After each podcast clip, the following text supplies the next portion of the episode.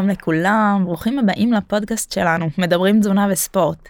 הפרק הוא בחסות תרדיפרון, 80 מיליגרם ברזל, לטיפול ומניעת אנמיה הנגרמת מחוסר ברזל. תרדיפרון, הברזל הנמכר ביותר באירופה במדינות בהן הוא משווק. זמין בכל הקופות ובבתי המרקחת ומכיל פרוסולפט.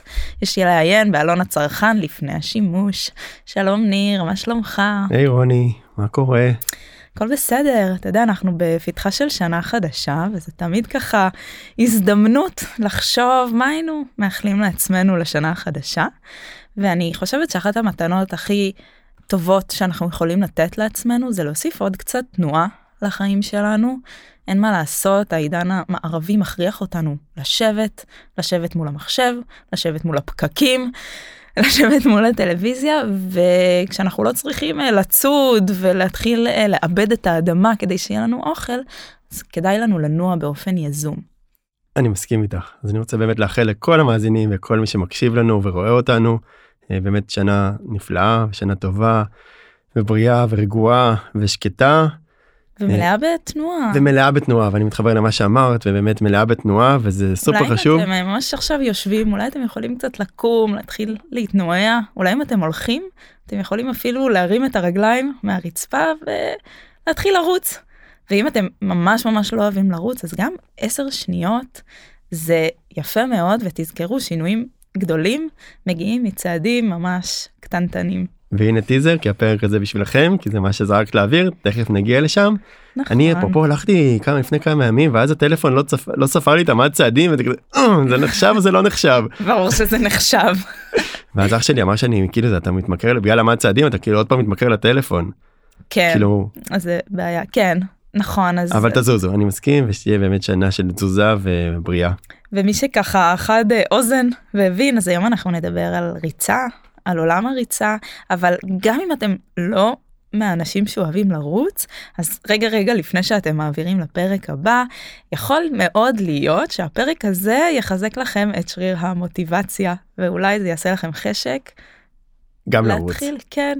אז היום כמו שרוני אמרה נדבר על ריצה ועולם הריצה אבל הפרק הזה באמת נוגע לכל מי שגם אוהב אירובי אוהב ספורט ובאמת לא צריך לחשוש מהריצה גם אלה שרצים קצת וגם אלה שרצים הרבה תכף נגיע לפני, אה, לשם אבל בשביל זה יש לנו אורחת מיוחדת היא תמיד כאן באולפן היא חושבת על כל פרק 200 פעם איך תמיד לתת לכם עוד דרך עוד משהו שלעזור ידע עדכני ידע מדעי על הגוף שלנו על פעילות גופנית והיום באמת האורחת הכי מיוחדת שיש רוני.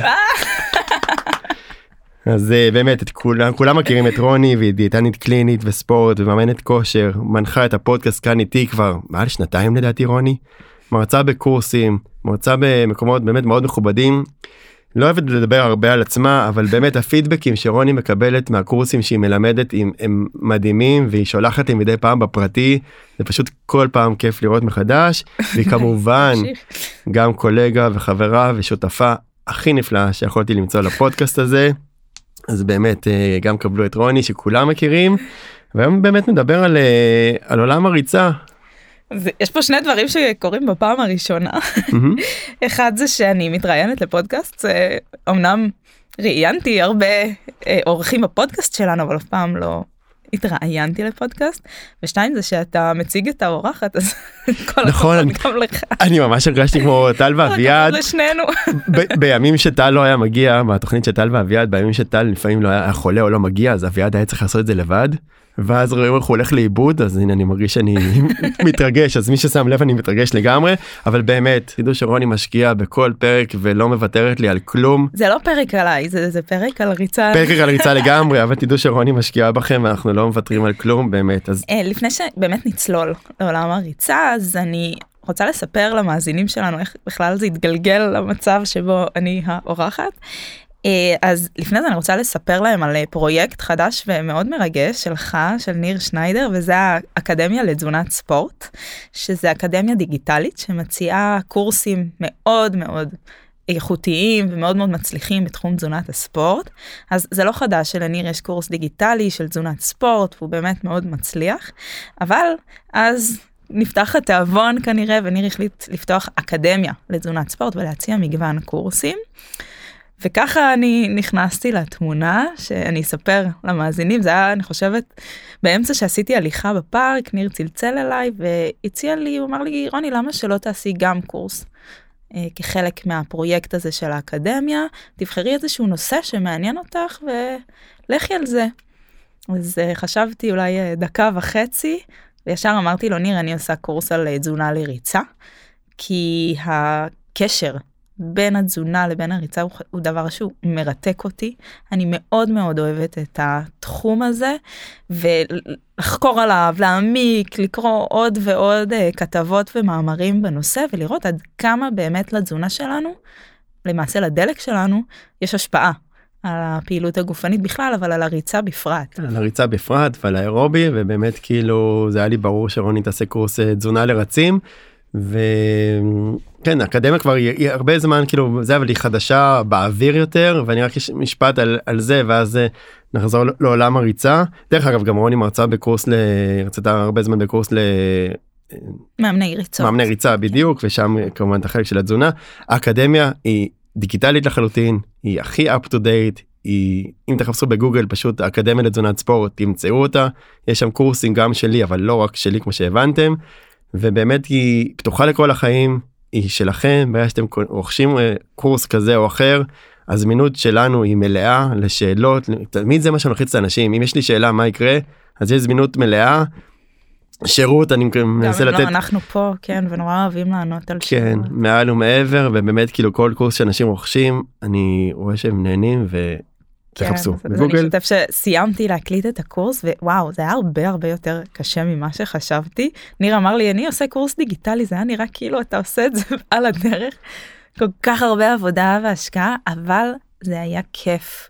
מאוד מאוד נהניתי מהעשייה הזאת אז ההשקעה בקורסים מטורפת. כן זה, זה לא מי יאומן. שרוכש שמבין את זה כמה השקעה יש בפנים ומקבל המון ערך ונדבר עליה עוד בהמשך. יאללה אז דיברנו קצת מה הוביל אותך לתחום של הריצה. נכון? נכון ואולי קצת על הבדלים בין ריצה להליכה אולי כזה למה כל כך מאתגר את האנשים לרוץ. אמ, טוב אני אתחיל עם זה ואני אגיד שאני אוהבת ריצה באופן אישי אני חושבת שזה ספורט מדהים זה Mhm. ספורט אה, מדיטטיבי אפילו אנשים שלא מתים על זה כשהם מסיימים הם מרגישים את הכיף שאחרי את האנדורפינים שהם מופרשים וזה ספורט שלא צריך שום דבר מלבד אה, נעלי ספורט ואתה עצמך אפשר בכל שלב פשוט לקום ו- ולצאת מהבית לא צריך מנוי לחדר הכושר או לבזבז יותר מדי כסף. גם יש כאלה שעושים את זה גם יחפים. נכון יש אה, כן עד כדי כך. הוא מאוד מאוד עד כדי כך לא צריך כן. כלום. אה, ואני חושבת שזה ספורט מאוד מתגמל כי ההתחלה היא קשה כל כך הדקה הראשונה של הריצה הרבה אנשים נשברים שם אומרים זה לא בשבילי אבל ברגע שנכנסים לזה אפשר להגיד אפילו קצת אה, זה ממכר. כי הגרף שיפור הוא נורא נורא תלול מיד אנחנו מתחילים להשתפר ו- ולראות את היתרונות שבזה מה שקורה בדקה או בדקות הראשונות של הריצה יש מה שנקרא חוב חמצן הגוף צריך להיכנס למעגל הזה של האירובי ועד שם זה, זה הרגשה נורא נורא קשה. אבל once עברנו את הישורת הזאת ובאמת מדובר בשלוש ארבע דקות אנחנו יכולים לרוץ תאורטית די לנצח זאת אומרת הרבה מאוד קילומטרים כן. למעשה אנחנו נועדנו לרוץ. זה היתרון אפשר להגיד האבולוציוני של האדם זה כוח ההתמדה הכוח האירובי אנחנו כשהיינו אי שם ציידים לא בסופר. עוד דינוזאורים שיש בצפון מי שזוכר את אחד כן, הפרקים. בדיוק אה, אנחנו לא יכולים לעקוף זברה להשיג זברה בריצה או, או, או אלפקה. אבל אנחנו יכולים להתיש אותה אנחנו יכולים לרוץ ולרוץ ולרוץ שעות ואפילו ימים וזה ככה היתרון זה מה שמאפשר לאדם לשרוד אז אז יש לנו את זה וגם אם אתם מאותם אנשים שככה מרגישים שאתם שונאים ריצה. תקשיבו למה שאני אומרת ותנו לזה הזדמנות יש לי חברה טובה דניאלה שהיא נורא נורא אהבה אה, ריצה אני מוכנה לעשות הכל ריצה זה העונש שלי גדול. מפה לשם התחילה לרוץ עוד דקה ועוד דקה ועוד דקה והגיעה לכבר שעה ואפילו מעל שעה ואני רואה את זה אצל הרבה אנשים מתחילים בדקה ובסוף אה, רוצים להגיע למרתון ברצלונה. גדול או ולנסיה. אה, כן, כן. קודם כל הידע של רוני בריצה הוא פרייסלס אז באמת כאילו תקשיבו גם לעצמכם אבל תקשיבו גם לרוני על כל מה שהיא מדברת על ריצה. ובאמת אני חושב שהאתגר הוא מאוד גדול אני חושב כאילו אישית שקודם כל דיברת על חוב חמצן זה משהו מאוד מאוד חשוב כן. הפער הזה שבין הליכה לבין ריצה שבעצם זאת ההגדרה של ריצה שהשנייה שאתה יכול להרים את שתי כפות רגליים מעל הקרקע זה מבדיל בין הליכה לבין ריצה זה משהו שהוא באמת מאוד מאתגר אני חושב שיש גם איזה דעות קדומות או משהו שנדבע בינינו מהילדות שבאמת אה, מפחיד אותנו נורא בריצה מי שאהב לרוץ עם כדור כדורסל כדורגל כזה היה פעיל סבבה מי שלא אני חושב שהשיעורי ספורט והכל נורא הפחיד אותנו. וריצה תמיד הייתה מדו... מורה לספורט שעומד עם שעון ויש איזושהי תחרותיות כזאת. כן מאוד מעניין. מדוד מאוד מפחיד מאוד כאילו תמיד עם סטופר תמיד אה, משווים תוצאות שאתה מעניין, זה הפן הפסיכולוגי, אני באמת דיברתי על הפן הפיזיולוגי שהוא אובייקטיבית קשה, אבל אתה מכניס פה עוד איזשהו נדבך שלא חשבתי עליו, שבאמת אולי גם יש לנו איזה חוויה לא טובה מהשיעורי ספורט, כי באמת מהצבא שיעורי ספורט הבגרות נכון, צבא זה לא תמיד נעים, גם אף אחד כן. לא חייב לעמוד עם שעון בסוף הדרך, כלומר, נכון. והשיפור הוא מדהים הוא באמת כאילו וגם עוד מעט נדבר על אגב כל... זה נשמע שאני איזה מרתוניסטית, כן? לא, אני ממש רצה בשביל הכיף, הרבה פעמים אני יוצאת לריצה ואז שואלים אותי כמה רצת. אני לא יודעת, רצתי. עד שהרגיש לי, נכון, כן. זה, זה נכון אבל באמת האתגר הוא בהתחלה אבל אחרי זה זה, זה משתחרר וכיף נדבר הרבה על היתרונות של זה כאילו על, על השריפה והקלוריות אבל בסוף מהמם. ריצה מאוד מתגמלת אה, שנדבר קצת על משקל וקלוריות וזה זה, תבינו כמה זה מתגמל ביחס גם להרבה סוגי ספורט אחרים כן. אז איזה מרחקים אנשים בעצם רצים וואה, אז אה, אנשים רצים את כל המרחקים, מרחקים קצרים כמובן שזה אה, ברור, יש לנו ספרינטים של אה, 100-200 מטר, אבל כשמדברים על האירובי אז אה, כמה קילומטרים. היום אנחנו יודעים שיש את עולם המרתון, אז יש חצי מרתון ומרתון, אבל למעשה הטרנד הזה בכל ה... 20 שנים האחרונות, מאז שנות האלפיים, יותר ויותר אנשים התאהבו בספורט הזה של הריצה, וזה הפך להיות באמת כמו איזה אש אה, בשדה קוצים, והיום יש גם אה, אנשי ברזל, שזה מרחקים עוד יותר גדולים, וזה משלב גם אופניים ושחייה. יש נכון. גם מה שנקרא אולטרה מרתונים, שזה כל מרחק שהוא מעל המרתון, שזה 42 קילומטרים, ואני רק אספר שיש גם מרוצים של 150 קילומטר, ימים, אנשים רצים מטורף ימים, כן, זה באמת אה, נסגר. בטיפוסים הנה, בעליות במלא סוגי ריצות מה שאתם לא רוצים. בשטח כל מרחק, בכביש כן, כן כן. אבל באמת אני רואה גם אנשים שיכולים לשפר מ-0 ל-5 קילומטרים זה בדרך כלל ההתחלה כן, אני חושבת שאנחנו מדברים על האולטרה, זה, זה נורא נחמד ומעניין לדבר, אבל זה בקצוות. נכון. אני חושבת שבאמת בשביל הבריאות שלנו, שלושה, ארבעה, חמישה קילומטרים, זה די ויותר וזה מעולה. כן כמו שאמרת באמת היכולת להתמיד ביחד לחיות כאילו מהמם. חיה יכולה לעשות משהו מה שאמרת תמיד ספרינטים, יכולת ספרינט. אנאירובית, כן. ואנחנו יכולים לשכנע את עצמנו להמשיך לרוץ כן, אין כמעט חיה שאנחנו, אולי צו, אנחנו יכולים לעקוב. כן. גדול. אוקיי אז קצת על היתרונות של הריצה אוקיי, אז היתרונות של הריסה זה קודם כל יתרונות של כל פעילות גופנית אירובית, כזאת שמעלה את קצב הלב. אה, ואנחנו יודעים שקודם כל אה, בריאות הלב וזרימת הדם זה משהו שמאוד מאוד מושפע ו- ויש לזה המון המון נגזרות. כלומר, הלב מתחזק, יותר דם זורם בכל פעימה, זה מועיל לנו כשאנחנו במנוחה, יש קשר הפוך בין ריצה או פעילות אירובית לבין הרבה מאוד מחלות. אה, מבחינת הרכב הגוף, אז אנחנו דיברנו פה לא מעט שפעילות גופנית צורפת קלוריות, אבל זה לא ממש תורם להרזייה, אולי באמת מלבד אותם אלו שרצים ימים אה, או שעות ארוכות. אבל זה מאוד תורם בעקיפין למשל לפיזור השומן בגוף, כך שהשומן יתפזר בצורה שהיא יותר טובה. מבחינה הורמונלית, שלא נדבר על השיפור במצב הרוח, אה, בריכוז, משפר את השינה. אז אם קשה לאנשים להירדם, יכולים לרוץ אפילו בבוקר, ובלילה הם ישנו יותר טוב. אה, זה בריא גם לעצמות ולמפרקים, שזה אחד הדברים שיותר חשובים שנשמור עליהם ככה לגיל מבוגר. נכון אז אמרת פה דברים שהם וזה על קצה המזלג, יש בדיוק המון המון זה יתרונות, יש כאילו באמת. קורס שלם וכל מה שאני אגיד פה זה על קצה המזלג אבל זה באמת כאילו דברים שהם priceless אם נקבל קצת מזה רק להוריד את הסיכון למחלות או לסוכרת או. לדברים כאלה זה באמת אה, מטורף והזכר קצת את המפרקים כאילו גב ברכיים כאילו יש איזה נכון. מיתוס שאנשים נורא מפחדים לרוץ לפגוע בגב ובברכיים. נכון. נכון. אז כמו שאמרת, זה באמת מיתוס, זאת אומרת, פעם באמת חשבנו שהאימפקט הזה, הבום הזה שיש לרגליים על, ה, על הקרקע, על האספלט לפעמים, אה, עלול להעמיס מאוד מאוד על המפרקים. אבל היום מה אנחנו מבינים? שעומס זה דבר טוב. למה? כי הגוף שלנו מאוד מאוד אדפטיבי, הוא יודע להסתגל לעומס. אז אם יש לו הרבה עומס, הוא גם יחזק את המפרקים בשביל זה, יחזק את העצמות, ולכן אנחנו, עכשיו אני כן רוצה להסתייג. מהמם. כמובן שזה עד גבול מסוים, ואחרי גבול מסוים זה כן יכול לפגוע, ומה שמאוד מאוד חשוב כדי לא לפגוע במפרקים זה אותו סרגל מאמצים. אז בהנחה ואנחנו עושים את זה בצורה הדרגתית, אנחנו רואים שזה הפוך, לא רק שזה לא פוגע, אלא אפילו זה יכול לשפר.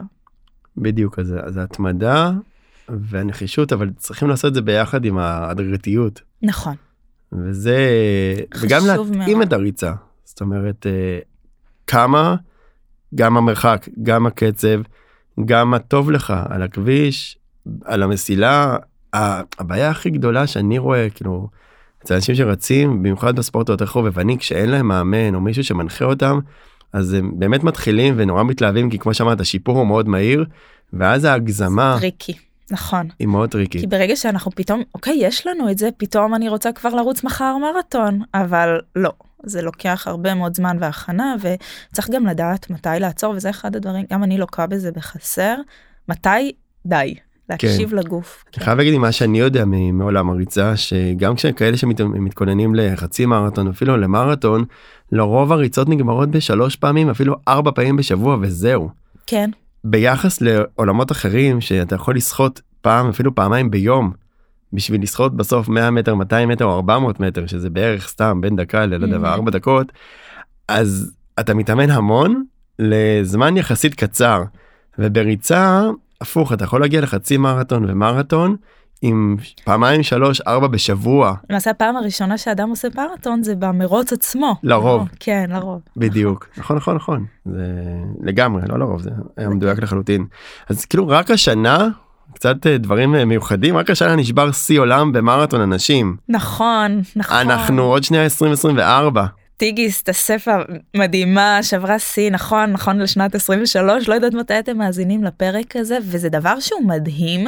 איך עדיין פעם- נשברים שיאים כל פעם שנשבר שיא אתה אומר זהו, זה הטופ של האנושות, יותר מזה יש לנו את אה, אליוד קיפצ'וגה הקנייתי, ששבר שיא, הוא עשה מרתון, השיא הרשמי שלו זה שעתיים ודקה, אבל באופן לא רשמי הוא אפילו ירד משעתיים. עכשיו, נכון בחישוב מהיר, אם תנסו להבין באיזה קצב הבן אדם הזה רץ, הוא רץ בקצב של 20 קמ"ש. שגם אם אני אעשה ספרינט all out, אני לא אתקרב, זאת אומרת, זה, זה באמת אה, ספורט מסוג אחר, זה, זה חיה אחרת, הסיפור הזה. אבל מה שמעניין זה באמת שאנחנו, אנחנו, בתור אנושות, ממשיכים לשבור שיאים, ונשאלת השאלה איך זה יכול להיות. הרי הגנטיקה זה לא דבר שהוא משתנה בכמה שנים בודדות. ובאמת אה, בשנים הראשונות, לא יודעת, ב-1900, אז כל שנה היה נשבר שיא במלא, אבל אז גם היו רצים יחפים על שבילי כורכר, כן? נכון הכל השתנה מאז ועכשיו אה, באמת אה, התשובה היא כנראה טמונה בסיפור הזה של הטכנולוגיה שמתפתחת, אנחנו, יש לנו נעליים טובות יותר ו- ו- וביגוד ו- והכל, אבל גם בעולם המדע, בדיוק. שזה קצת בא ביחד. עם רמת האימון גם. כל סיפור הזה של תורת האימון נורא נורא מתפתח, יש היום טכניקות ושיטות מפה ועד הודעה חדשה.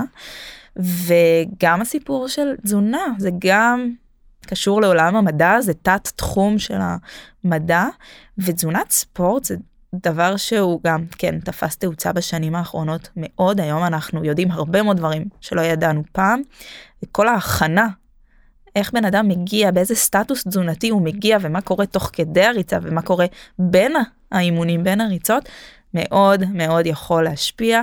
למעשה התזונה פה זה Game Changer, וזה מה שאני מאוד מאוד אוהבת. אני, אני, אני מסכים, שכל השתנה, התזונה לגמרי, ההכנה, לדעת באיזה אחוז שומן הספורטאי צריך להגיע.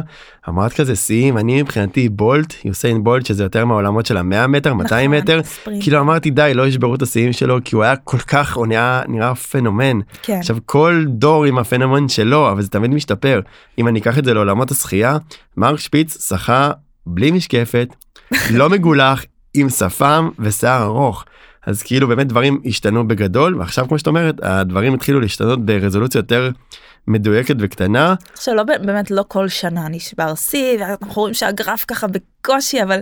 זאת אומרת השיא הקודם היה שעתיים וארבע עשרה והיא קבעה שעתיים ואחת עשרה. עכשיו שלוש דקות זה מלא כן, כן זה הרבה. במונחים האלה אבל זה עדיין כזה צ'ופצ'יק. זה מדהים. כן כן מדעי האימון פתחו סוגריים עבדכם הנאמן נרשם לתואר שני במדעי האימון ואתם בהצלחה ניר רק אם כבר פתחת את זה ביום חמישי ניר מתקשר אליי תקשיבי אני חושב על תואר שני אבל אבל לא כרגע אני מתלבט יום ראשון רוני נרשמתי.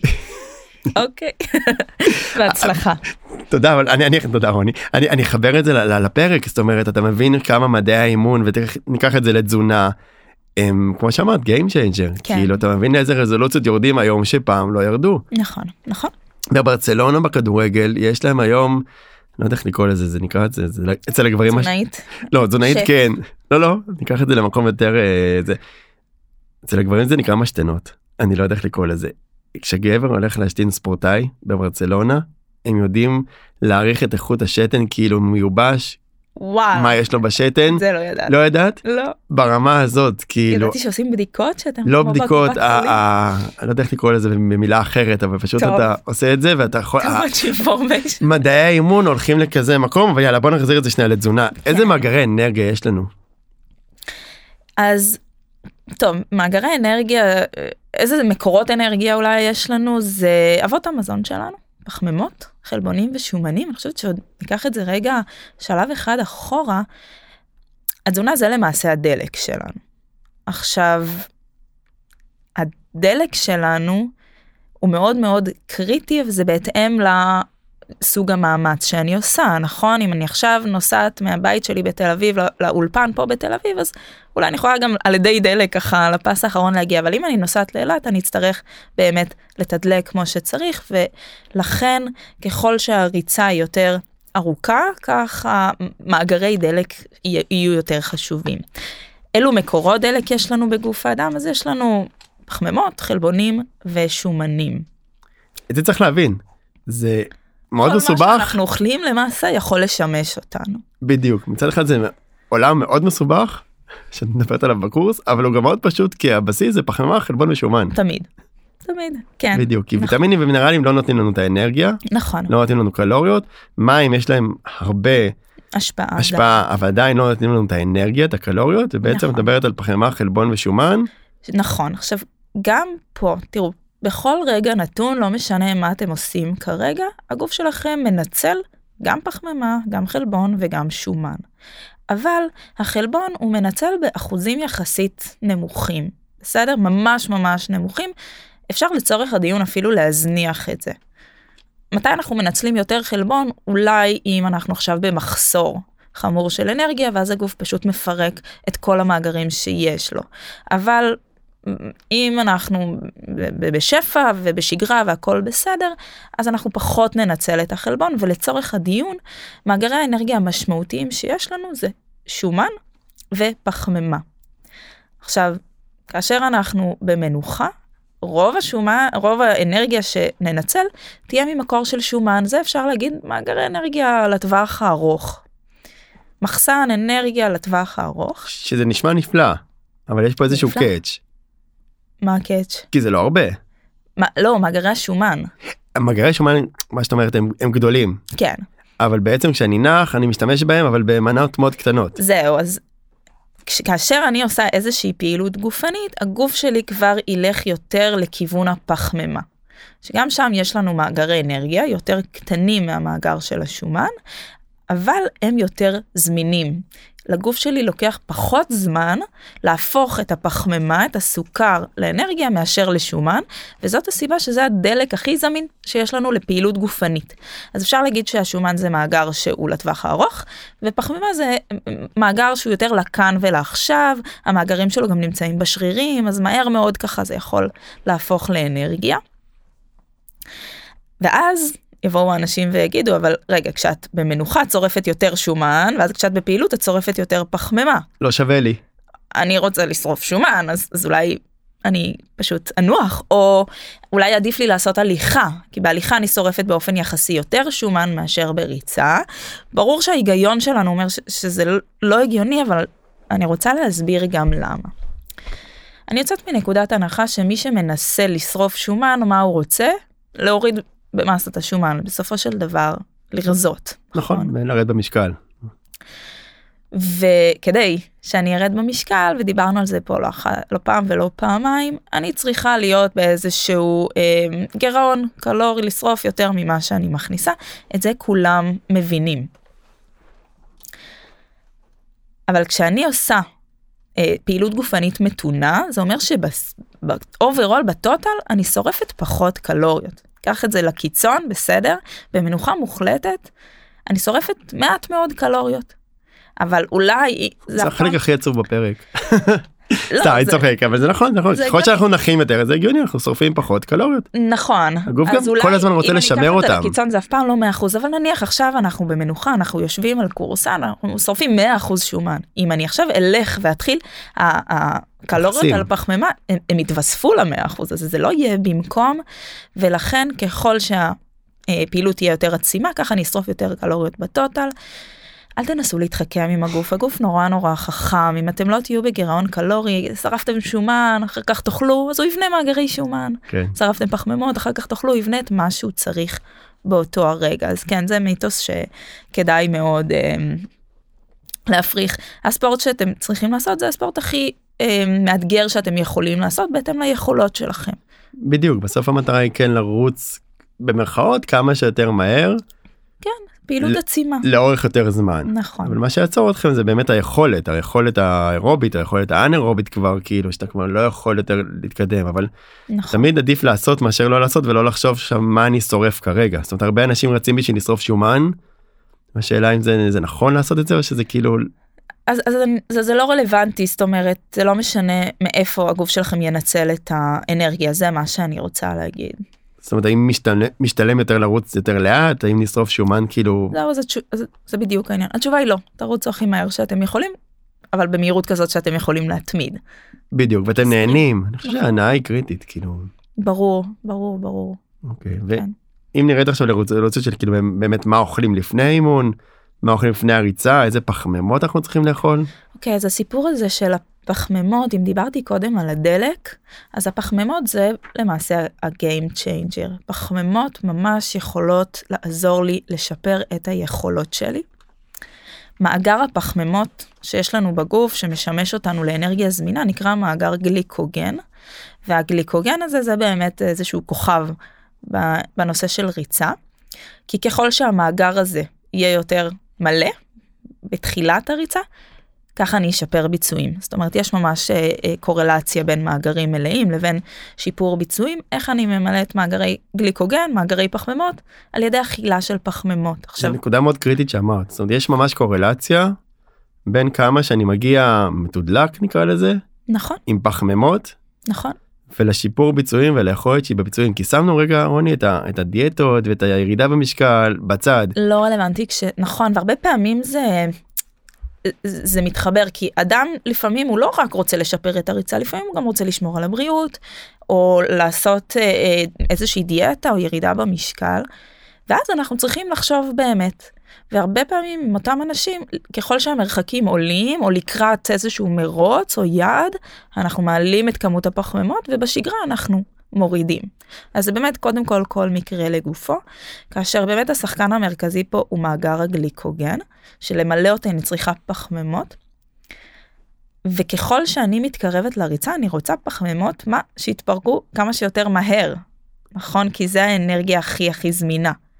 אז בעוד בשגרה אני ממליצה על פחמימות מורכבות, כאלה שמתפרקות לאט, ודגנים מלאים, וכל הסיפור הזה שהוא לגמרי נכון מבחינה בריאותית, בריצה זה דווקא הפוך, אנחנו רוצים את הפחמימות היותר פשוטות, שיתפרקו יותר מהר, כדי שישמשו לי אנרגיה בכאן ובעכשיו. לגמרי. זאת אומרת, יש פה גם ממש נקודות שאת אומרת, זאת אומרת, חלבון לא ימלא לי את מעלה הגליקוגן, וגם שומן לא ימלא את מעלה הגליקוגן, אני צריך פחמימה, ועכשיו נכון. השאלה איזה פחמימה אני בוחר, והיא כן קריטית ליכולת ממש באימון עצמו. נכון. אז שוב, ככל שמתקרבים זה יהיה פחמימה פשוטה יותר, ואפילו במרחקים מסוימים אנחנו רוצים גם לצרוך פחמימה תוך כדי. נכון, אז בוא ניתן לה כמה דוגמאות, זאת אומרת מה, מה לפני דווקא נגיד בין 10 דקות ל-20 דקות או... עכשיו כן שלא יאכלו אותי לחם לבן פיתה? אה 10 דקות לפני? כן אפילו 아, אה, משהו יותר קטן. כן אז שמה זה ממש uh, הפחמות הכי פשוטות שיש או תמר או בננה או שיש גם ממש מאכלים שהונדסו ספציפית לסיפור הזה, אם ראיתם את הרצי מרתון שלוקחים את הג'לים תוך כדי הריצה, זה, זה בדיוק זה, זה, זה הדלק, זה פחמימה פשוטה, זה מה שיש שם. לגמרי, זה כבר לא ימלא את המאגרים, אבל זה ייתן איזשהו בוסט עכשיו לאימון, וזה יכול להיות כמו שאמרת בננה, תמר, אני אפילו הולך לפרוסה עם דבש שוב אמרנו 10 כן. דקות זה אולי קרוב מדי אבל אולי קצת יותר. גם אה, יכול להיות תלוי מי. כן, כן קוואקר שיבולת שועל אני לאחרונה גיליתי את זה צריך את המינון הנכון כי באובר זה כאילו כבד. כן, ומתי והתזמון. ומתי אה, ועם דבש ואני מודה שאני רואה ממש את השיפור כאילו באימון עצמו. וזה כיף שאימון טוב. באמת לא, לא למלא מאגרים עם ג'לים אז האמת שזה נכון זאת אומרת הרעיון הוא כמה שפחות לרוקן. ככל שנגיע עם מאגר מלא ונצליח לשמור עליו יותר מלא עד הסוף, אין אדם שמסיים ריצה ארוכה עם מאגרים מלאים, כן? אבל ככל שהוא הצליח למנוע את הדלדול הזה, כך הוא משפר את הביצועים שלו, ולשם כך באמת נועדו הג'לים, המשקאות, אה, כל מיני, יש כל מיני מאכלים, ברים, סוכריות, כן. נכון, וטיזר קטן אולי תכף נדבר על אה, תופעת הקיר, ואז יתחבר לנו ממש כאילו נכון, למה, למה אנחנו רוצים לא להגיע לשם. אז... אנחנו דיברנו קצת על מה אוכלים לפני אימון הרבה אנשים סובלים מכאבים מאי נוחות במערכת העיכול תוך כדי הריצה שאלה מה אפשר לעשות תוך כדי והאם צריך תוך כדי ואם כן אז מה. אז האמת היא שרוב האנשים בריצות ארוכות רוב האנשים ירגישו איזושהי נוחות במערכת העיכול מתישהו. אוקיי אז אם אתם שומעים את זה ואומרים אה אוקיי אני לא היחיד שהייתי חייב לרוץ לשירותים באמצע הריצה. לא אתם לא היחידים זה באמת מאוד מאוד נפוץ. בסופו של דבר הריצות הן גם גורמות לטלטלה של מערכת העיכול. זה זעזוע מאוד מאוד כבד וריצות קצרות אז לרוב עומדים בזה אבל כשזה מתחיל להיות ריצות ארוכות הרבה מאוד אנשים יחוו את זה. ואז היית מאוד, עדין, מאוד עדינה בבקשה. לא לא לא לא אני מקווה שהמסר עבר אבל היית מאוד עדינה אבל אנשים באמת סובלים כמו שאמרת. אנשים סובלים לפעמים אנשים צריכים לעצור הכל וללכת להתפנות ולפעמים גם ממשיכים לפעמים זה דופק את כל המרוץ אבל כן זה יכול לקרות אז אנחנו צריכים גם לדעת מה לא לאכול לפני הריצה ואנחנו רוצים מאכלים שהם אין בהם הרבה סיבים תזונתיים כי הסיבים ממש מפעילים את מערכת העיכול. וגם לא שומן שגם הוא מתעכל לאט יותר. אז אה, לא לאכול סלט ירקות עם שמן זית לפני שאני יוצאת לרוץ, וככל שאתם יותר רגישים ככה הכנה צריכה להיות יותר טובה והזמן שאנחנו לוקחים לפני המרוץ צריך להיות יותר ארוך. Um, כמו שאנחנו מתאמנים בהדרגתיות ומרגילים את השרירים שלנו, את הלב שלנו למאמץ, כך גם אפשר להתאמן על מערכת העיכול, צריך לעשות את זה בהדרגתיות. כל פעם לנסות מה כן, מה לא, ניסוי וטעייה זה שם המשחק.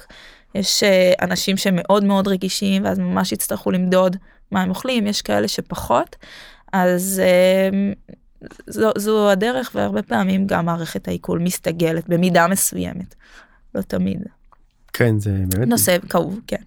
לא מזכיר לי גם מלא דוגמאות אבל באמת אני רואה רצים כאילו בגילאי 40 פלוס שפתאום נפתח להם המבערים.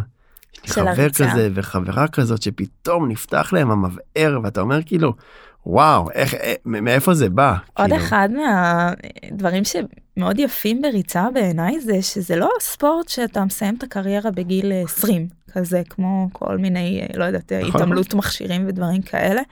הרבה מהאנשים שמתחרים אפילו הם מעל גיל 35 וזה דבר מדהים אתה יודע בן כמה מרתוניסט הכי מבוגר?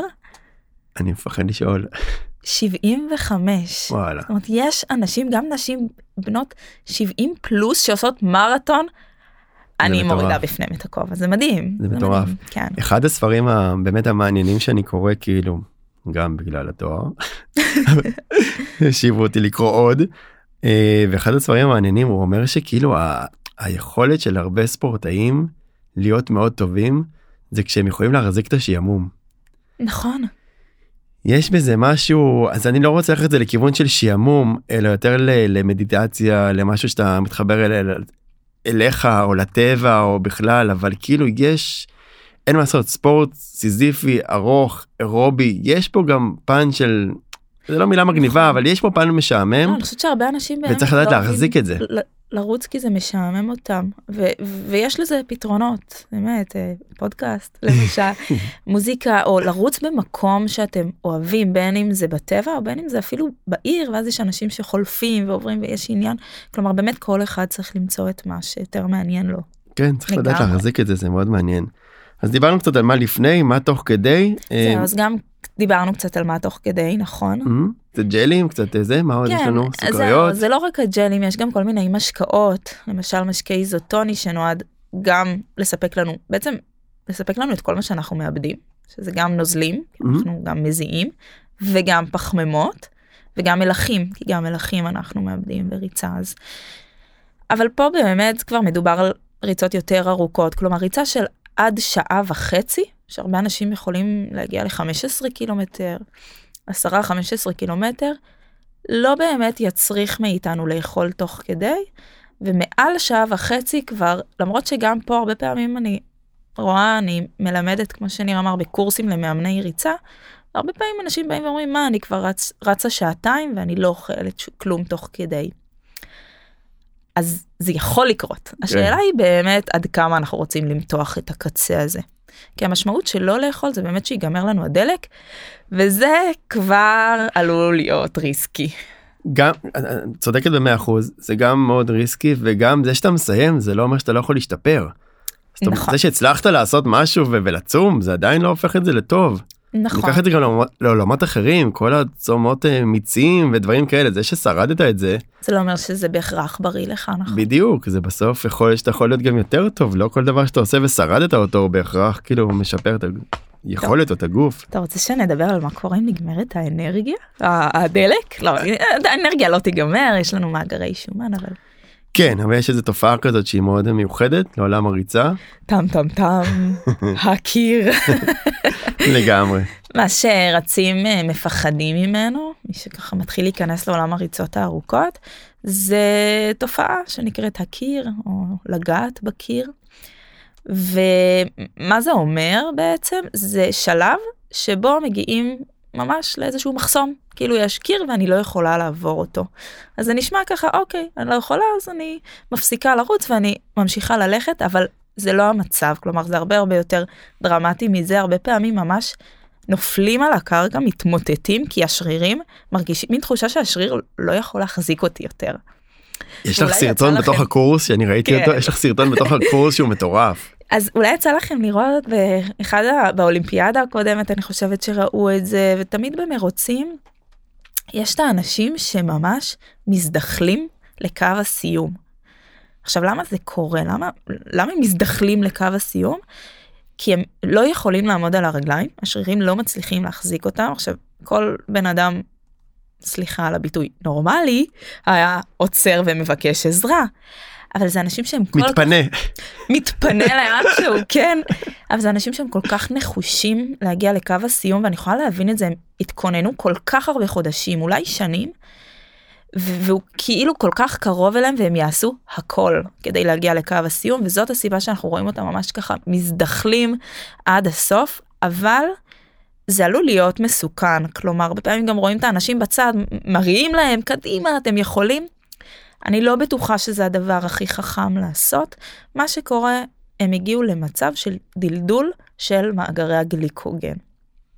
ברגע שמאגרי הגליקוגן בשרירים שלנו מדולדלים, אין לי אנרגיה זמינה. זה לא שאין לי אנרגיה בגוף, יש לי את השומן, אבל לשומן לוקח הרבה זמן להגיע וזה לא מספיק ואז גם מה שיכול לקרות זה שרמות הסוכר בדם ירדו וזה כבר מצב שהוא מסוכן זה היפוגליקמיה ולשם אנחנו לא רוצים להגיע.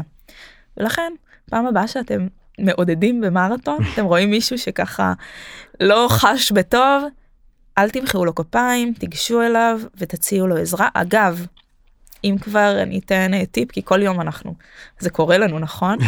כשאנחנו רואים אדם מתמוטט מה האינסטינקט שלנו? לבוא ולתת לו מים. בדיוק. נכון? הוא בטח מיובש מים. האמת היא שבמקרה הזה ספציפית אם ניתן לו מים זה רק יחמיר את המצב שלו למה גם ככה הסוכר שלו בדם נמוך אם ניתן מים שאין בהם סוכר זה ידלל את הדם שלו עוד יותר. מה גם שיכול להיות שהוא סובל מתופעה אחרת שהיא פחות מדי מלח בדם שעוד לא דיברנו על זה. אז אל תיתנו מים, מה שהכי נכון לתת זה את המשקה איזוטוני שיש בו גם מים וגם סוכר וגם מלחים, ככה שאנחנו לא יודעים מה קורה לו, אולי הוא באמת מיובש. אנחנו ניתן את זה וזה יכול מאוד מאוד לעזור ובאמת גם הצבע חוזר לפנים.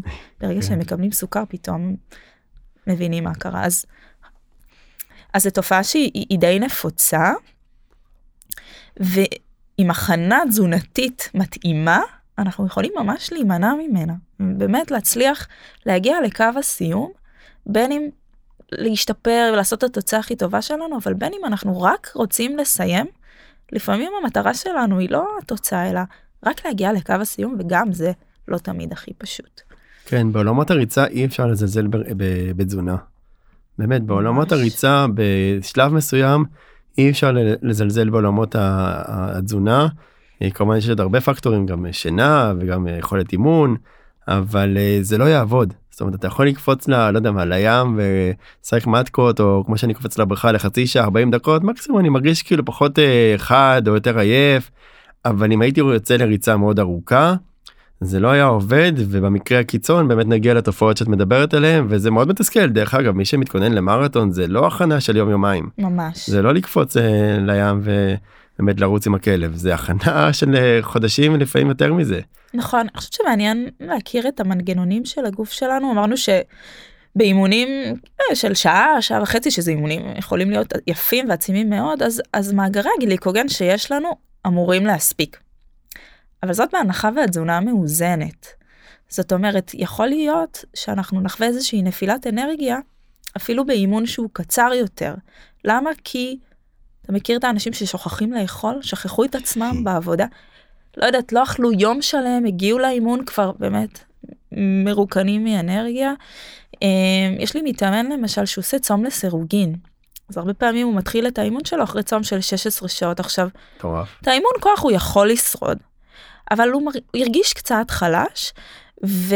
ואז הוא ניסה את המשקה איזוטוני ובמקום לאכול ארוחה לפני אימון שזה קצת כבד הוא שותה כמה שלוקים עושה את האימון, מרגיש הרבה הרבה יותר אה, אנרגטי ואז הולך לאכול. כלומר, זה, זה באמת אה, משהו שהוא, אם התזונה מאוזנת אז אין לנו מה לדאוג, אבל לא תמיד התזונה מאוזנת אצל כולם. כן, כן, ממש לא, ההפך, אני יותר קשוח ממך, אני חושב שכאילו התזונה אצל, אצל רוב האנשים היא לא מאוזנת. היא לא מאוזנת. ו- וצריך ברמה כאילו... ברמה של מאגרי גליקוגן, זאת אומרת כדי לרוקן צריך באמת או לצום או להיות בגירעון מאוד מאוד כסאכיסטי כזה. אה כן עם זה אני מסכים חשבתי כאילו באופן כללי את יודעת יש כן. לי על העולם התזונה הרבה בטן מלאה מה שנקרא. אמ, תרתי משמע. לגמרי אז יש לי עוד נקודה אני באמת ככה לפני שאנחנו עושים איזה עקרת האורחת עקרת האורחת את רוני זיינדנבאום אז לפני זה ויש לי איזה נקודה חשובה וחוב כזה למאזינים שנייה על חלבון כן נכון. כמה חלבון הם יצטרכו לאכול ומה קורה אם הם מוסיפים גם כוח. אוקיי. אז באמת אה, פחמימה זה זה בעולם האירובי יש לה משמעות ממש של שיפור ביצועים ומילוי מאגרים וכל זה. אבל כמובן שאסור לנו לשכוח את החלבון שהוא קריטי להרבה מאוד דברים בגוף שלנו דיברנו על זה בפרקים אני לא ארחיב על זה כאן. אחד הדברים שהם מאוד מאוד משמעותיים החשיבות של החלבון אה, זה מסת השריר. וגם אנשים שהם רצים נכון שרצה אירובי פחות אכפת להם ממסת השריר ולהגדיל את השריר יותר מאנשי הכוח. גם הריצה מייצרת איזשהו פירוק של שריר שאחר כך נצטרך לבנות. אז לא באותה העצימות כמו מפתח גוף אבל בהחלט יש פירוק חלבון שאחר כך אנחנו רוצים לפצות עליו. מה גם שהשרירים עוזרים לנו בריצה, בזינוק, בניטור, שומרים על המפרקים שלנו. אז ההמלצות אה, לרצים זה 1.2 עד 1.3 גרם חלבון לכל קילוגרם משקל גוף, וזאת בהנחה ואתם רק עושים אירובי. אם אתם עושים גם אימוני כוח, ואני מאוד מאוד מקווה שכן, כי זה מאוד חשוב למניעת פציעות והגנה על המפרקים, אז חשוב לשלב גם אימוני כוח, להרים משקולות, ואז כבר ההמלצה עולה כמו לאנשים בחדר הכושר, 1.5 גרם חלבון, אפשר להגיע אפילו לשני גרם חלבון. נכון, אז, אה, מאוד תלוי בכמות האימוני כוח, אבל, אבל צריך להקפיד על זה. זאת אומרת, אי אפשר להגיד אני רץ, ואז אני באמת כאילו, הכל פחמימות וגליקוגן, נכון. בדיוק, העמסת פחמימות ועוד הרבה דברים ש... וסיבת פסטה. אה, לא כן, אני חושבת שכן, זמננו קצוב, לא נספיק להגיע להכל, אבל אה, נכון, ההכנות, העמסת פחמימות הזאת לפני מרוץ, זו הסיבה. למלא את מאגרי הגליקוגן, אבל חשוב שיהיה לי גם חלבון בתזונה, והכל, גם, כן, שומן וויטמינים וכל הדברים שחשובים לי כדי להתקיים בלי קשר לזה שאני רצה, כן. בדיוק. אז אני אחבר את זה באמת ככה לקראת סיכום לפני שאני אעשה את האורחת כי גם אותי זה מעניין. אז אני באמת כאילו כמו שאמרת זה חומר ל, כמו שאמרנו לקורס שלם ואני באמת מזמין את כולם לקורס של רוני לאקדמיה לתזונת ספורט פשוט תחפשו את זה בגוגל נכון. והקורס עצמו הוא, הוא גדוש הוא שעות שהיה באולפן פה וואו. נגלה להם זה כן, הוא לא ידעתי פה איפה באמת לעצור ומה כן ומה too much אבל uh, בסוף אני חושבת שזה קורס מקיף ונותן באמת את כל הכלים אפילו מעבר למה שאנשים צריכים כדי uh, להצליח את ה... כן אני יודע כן כי באמת כאילו תמכתי ועזרתי ואני שם כל הזמן הוא באמת כאילו על מה לאכול לפני הריצה ואחרי הריצה ותוספים וויטמינים ומינרלים ודיברת על תוספים לא ועל ג'לים ועל נוזלים. לא היום נתנו טיזר כל כך קטן כי זה קורס שלם כאילו זה גם קורס למאמנים גם למתאמנים גם קורס שמתאים לדיאטניות. הרמה כל פעם שאנחנו מסתכלים על הקורס אנחנו אומרים כאילו וואלה הרמה באמת גבוהה אז סליחה שאנחנו שנייה לא צנועים אבל ניסינו לעשות את הכי טוב בקורס אחד שאני אומר את האמת אין כזה בארץ. אין היום קורס לא כי לא קיים אני מכיר את השוק תגיד את זה מאחורי אין לא, לא. משבחים אדם בפניו זה מה שרצינו להגיד בהתחלה ואני אומר לא אבל גם אין שום קורס שזה ואתמול היה אצלי מישהו אבא של שחקן כדורסל מטורף השחקן מטר תשעים ושש. נמוך מה זה נמוך קטנצ'יק אבל כן. שוקל 72 קילו זה מאוד רזה. וואו וואו וואו. אז הוא בא בשביל סיבה אחרת אבל הוא אמר לי תקשיב התחלתי לרוץ זה היה ממש אתמול במקרה לא קשור לכלום התחלתי לרוץ והתחלתי לקרוא על ריצה ותזונה לריצה וקלטתי כמה זה עולם עולם שלם וכמה זה קריטי ואמרתי תשמע נפלת לי כאילו מה לא יודע מאיפה כי מחר אנחנו עושים פרק על ריצה ותזונה לריצה ואמרתי תקשיב זה עולם שלם אי אפשר לדבר על זה בחצי שעה 40 דקות. בוא נכיר את רוני. רוניש. סופר, יכלתי להתכונן לשאלות, כן. רוניש. כן. מה היית אם לא היית דיאטנית ספורט? קודם כל אני חייבת להגיד שזה שאלות נורא קשות, כאילו בחרנו איזה שאלות בקטנה. לא, זה שאלות קשות. אני לא יודעת מה הייתי אם לא הייתי, אבל כשבחרתי ללמוד תזונה, אז אני חושבת שהתלבטתי אם ללמוד תזונה או פסיכולוגיה. אז אני חושבת שאם לא הייתי לומדת תזונה, הייתי לומדת פסיכולוגיה, לאן זה היה מוביל אותי משם? לא יודעת. אולי פסיכולוגית ספורט או משהו בסגנון הזה. מדהים, זאת אומרת עדיין בתחום הטיפול. אני חושבת שכן. למרות שיש לך כל כך הרבה דברים שאת אוהבת לעשות. נכון. זה משהו שרציתי להגיד בהתחלה אבל תמיד כששואלים אותי על רוני אז אני אומר תקשיבו. זה הולך ככה יש אנשים יש את האפיפיור. די די. ומעליו יש את ומעליו יש את ומעליו יש את רוני כאילו שאומרים ששואלים כאילו מה רוני. אני מאוד אוהבת גם לטייל אז חשבתי כן. אולי על הדרכת טיולים ודברים כאלה. יש לך כל כך הרבה דברים כאילו כן, שרוני אומרת כן. שאוהבת לעשות. נכון. טוב מאכל אהוב. ופלות. תלוי תלוי מתי תלוי באיזה שלב של היום אבל יותר ממאכל אהוב אני רוצה להגיד שמה אה, שאני הכי אוהבת זה ארוחות שישי עם המשפחה, שאימא שלי מבשלת, אה, מאוד מאוד אוהבת את האוכל של אימא, וגם כל האווירה מסביב לזה, זה מדהים. אבל בארוחות שישי אני תמיד מתיישבת ככה על התבנית של התפוחי אדמה. כפרה עלייך. כן, תפוחי אדמה בתנור עם שמן זית ומלח, ואני יכולה לחסל את זה, אבל באמת תפוחי אדמה בכל צורה צ'יפס, נגיד, מבחינתי מאכל שאני יכולה לאכול אה, לנצח. מדהים. כן, אז זה זה גם מאכל טוב לגליקוגן. זה מאכל טוב לרצים אולי יצא לך כאילו במקרה פחות עם השמן העמוק, אבל כן. כן לא בצ'יפס סבבה. כן, נכון, האמת שזה מעניין. ואיזה ספורט את עושה זו שאלה באמת מורכבת כי אז זה גם נורא תלוי באיזה שלב של החיים אתה תופס אותי. ואני אני אוהבת לגוון מאוד אני מאוד אוהבת לנסות כל פעם משהו חדש אז כרגע מה שאני עושה זה ריצות קצרות להנאתי אפילו לא יודעת להגיד כמה. אה, חדר כושר אימוני כוח וההובי זה הכדורעף חופים שהבוקר שיחקתי כדורעף וזה כיף גדול אושר לפתוח ככה את היום בים שמש חול כדורעף באמת כיף גדול. יש את רוני כאילו לפני הכדורעף ואת רוני אחרי הכדורעף רוני נבולה. ממש סבבה. זה כן. מטורף הכדורעף עושה לך כל כך אושר זה כאילו מדהים. זה שילוב של גם כזה משחק ותחרות וש... וזה כיף וגם אה, הספורט הפעילות הגופנית אבל גם שזה בים אז אה, עושה גם משהו זה לראות את הים ביום או בשקיעה תמיד עושה מצב רוח טוב. אה. מדהים באמת כאילו שהתחברת ל- ל- לכדורעף כאילו כן כן כן בתור- זה אחלה זה אחלה אני בתור ירושלמית לא הייתה לי הזדמנות אז עכשיו שאני גרה וואלה. בתל אביב אני מפצה על שנים בלי ים כן. כן אולי עוד משהו שלא יודעים על רוני שבבסיס במקור את אה, לגמרי לגמרי כן. ירושלמית.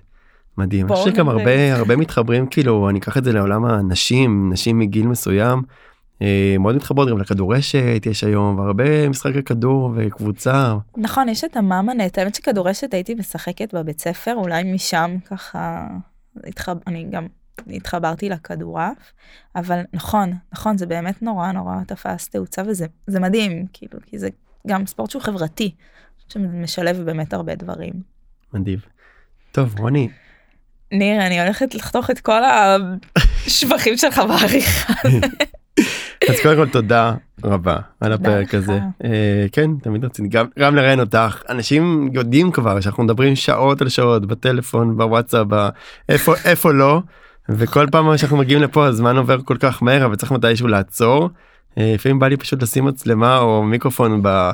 בשיחות שלנו ושאנשים ישמעו גם את. אבל- ניר אני אשאל אותך מה אתה מאחל לעצמך לשנה החדשה. אה, אוי זה התקלה כי לא הייתי מוכן לזה. החזרתי לך. ממש החזרת לי. אה, אני חושב ששוב אנחנו עדיין במצב אה, מלחמה אני חושב שבאמת אני מודה שמאוד מאוד קשה לי. הערבים אני כן רואה חדשות פה ושם אני מודה שמאוד קשה לי אה, ממה שקורה.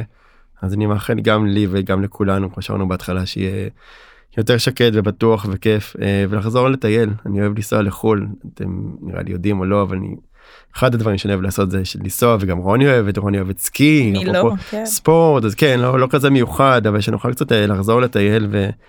אה, ו- לחיות את חיינו כן. כן ובאמת כאילו להמשיך סך הכל השגרה והספורט וזה מה שאני מאחל וגם שהתואר יעבור בכיף ושאני אוכל להביא לכם עוד דברים.